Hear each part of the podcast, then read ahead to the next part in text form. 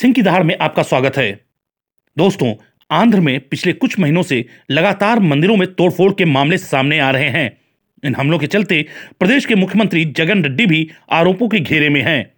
आंध्र प्रदेश के विजयनगरम ज़िले के प्रसिद्ध राम तीर्थम में बीते साल 28 दिसंबर को भगवान श्री राम की 400 साल पुरानी मूर्ति को तोड़ दिया गया। टूटी हुई मूर्ति के सामने रोते हुए पुजारी की तस्वीर ने लोगों को आक्रोश से भर दिया। यह मामला चर्चित रहा। और इसने सियासी रंग भी लिया। लेकिन इस तरह का यह राज्य में पहला या एकमात्र मामला नहीं है। आंध्र में पिछले कुछ महीनों से लगातार मंदिरों में तोड़फोड़ के मामले सामने आ रहे हैं। इन हमलों के चलते प्रदेश के मुख्यमंत्री जगन रेड्डी भी आरोपों के घेरे में हैं। उन पर ईसाई एजेंडे को बढ़ाने का आरोप लग रहे हैं। राज्य में वाई कांग्रेस के सत्ता में आने के बाद से ही उस पर हिंदू धर्म स्थलों की उपेक्षा के आरोप लग रहे हैं। बीते साल सितंबर में अंतर्वेदी मंदिर के प्रसिद्ध रथ को जला दिया गया था। इस मामले ने भी काफ़ी तूल पकड़ा था, जिसके बाद मामले की जाँच सीबीआई को सौंप दी गई।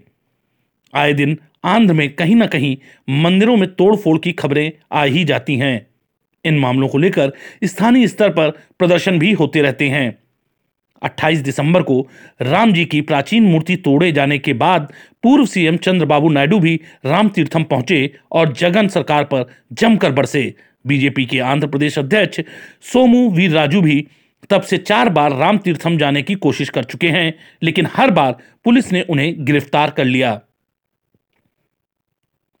भाजपा प्रदेश अध्यक्ष वीर राजू ने कहा पार्टी इस मुद्दे को आगे और तेज़ी से उठाने की रणनीति पर काम कर रही है।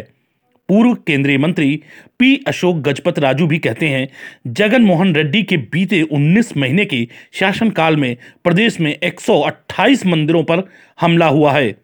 राजू को हाल ही में विजयनगरम और पूर्व गोदावरी जिलों में तीन मंदिर के ट्रस्टों से हटाया गया है। मंदिरों पर हो रहे हमलों की बहस में मुख्यमंत्री जगन मोहन रेड्डी के धर्म पर भी सवाल उठाए जा रहे हैं। विपक्ष आरोप लगाता रहा है कि जगन रेड्डी का परिवार ईसाई धर्म का अनुयायी है।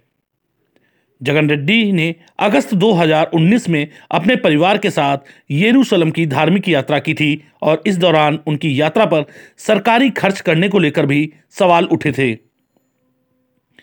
टीडीपी का आरोप है कि जगन मोहन रेड्डी ईसाइयों के एजेंडे पर चल रहे हैं। पार्टी प्रवक्ता अनुराधा पंचमूर्ति कहती हैं, मंदिरों पर ये हमले बीते डेढ़ साल से हो रहे हैं। क्या भारत में पहले कोई ऐसी सरकार रही है जिसने मंदिर में लोगों को क्वारंटाइन में रखा है? लेकिन इस सरकार ने मंदिर को कोविड सेंटर बना दिया। वे आगे कहती हैं, जगन एक ईसाई हैं, वे भगवान वेंकटेश्वर के सामने कुर्सी पर बैठ गए और उनकी पत्नी भी वहाँ मौजूद नहीं थी। उनकी पत्नी हिंदू मंदिरों के अनुष्ठान में शामिल क्यों नहीं होती? इससे साफ़ है कि हिंदू ना उनके मन में है और न सोच में। इधर बीजेपी का कहना है कि आंध्र प्रदेश के मंदिरों के मुद्दे पर चंद्रबाबू नायडू और जगन मोहन रेड्डी नूरा कुश्ती कर रहे हैं। सोमू वीर राजू कहते हैं कि जब नायडू राम तीर्थम गए तो उनके लिए रेड कारपेट बिछाया गया। लेकिन जब हमने वहाँ जाने की कोशिश की तो पुलिस ने रोक दिया। राज्य के पुलिस महानिदेशक डीजी सवांग का कहना है, मंदिरों पर हमले के लिए जिम्मेदार जिन लोगों को गिरफ़्तार किया गया है, उनमें टीडीपी और बीजेपी से जुड़े 20 कार्यकर्ता भी शामिल हैं। इस पर भाजपा महासचिव एस विष्णुवर्धन का कहना है कि डीजीपी लोगों को बरगला रहे हैं और अपनी नाकामी छुपाने की कोशिश कर रहे हैं। पहले उन्होंने कहा था कि अंधविश्वासी और खजाना चोर लोग तोड़फोड़ कर रहे हैं। अब वे इसका ठीकरा भाजपा कार्यकर्ताओं पर फोड़ रहे हैं। आंध्र प्रदेश में ईसाई और मुसलमान अपने धार्मिक स्थलों का प्रबंधन खुद करते हैं, जबकि बड़े हिंदू मंदिरों का प्रबंधन सरकार के हाथों में है। चंद्रबाबू नायडू ने एक सख्त बयान देते हुए कहा कि आंध्र प्रदेश में सीएम, डीजीपी और गृह मंत्री सभी ईसाई हैं और वे हिंदू धर्म स्थलों की अनदेखी कर रहे हैं। सियासी हमलों के बाद जगन रेड्डी राजनीतिक दबाव महसूस कर रहे हैं।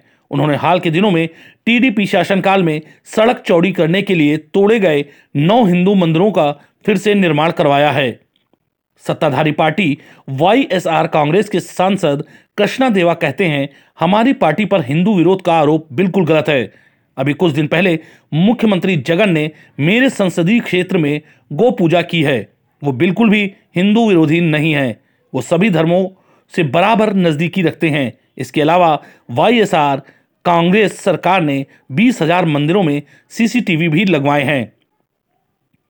राजनीतिक विश्लेषक और उस्मानिया यूनिवर्सिटी में प्रोफेसर नागेश्वर कहते हैं, निश्चित तौर पर सरकार इन हमलों को रोकने में नाकाम रही है। पुलिस की निष्क्रियता ने विपक्ष को सवाल उठाने का मौका दे दिया है। वे कहते हैं, इन हमलों के पीछे एक पैटर्न नज़र आता है। इनके पीछे कोई सोची समझी साजिश है। इसमें भी दो राय नहीं कि बीजेपी और टीडीपी इस पर राजनीति कर रही है और मुख्यमंत्री जगन मोहन रेड्डी को घेर रही है। हैदराबाद की पत्रकार श्रुति का मानना है कि आंध्र प्रदेश में मंदिरों पर पहले भी हमले हुए हैं, लेकिन यह कभी राजनीतिक मुद्दा नहीं बना। अब टीडीपी और बीजेपी इसे बड़ा मुद्दा बनाने की कोशिश कर रही है। प्रोफेसर नागेश्वर कहते हैं, ये राज्य हमेशा ही सांप्रदायिक तनाव से दूर रहा क्योंकि यहाँ धर्म से बड़ा मुद्दा भाषा है। वे कहते हैं, बीजेपी का आंध्र प्रदेश में कोई बड़ा जनाधार नहीं है। पार्टी मंदिरों पर हमले के मुद्दे के ज़रिए अपना जनाधार बढ़ाने की कोशिश कर रही है। प्रधानमंत्री नरेंद्र मोदी ने आंध्र प्रदेश को विशेष दर्जा देने का वादा किया था, लेकिन नहीं दिया।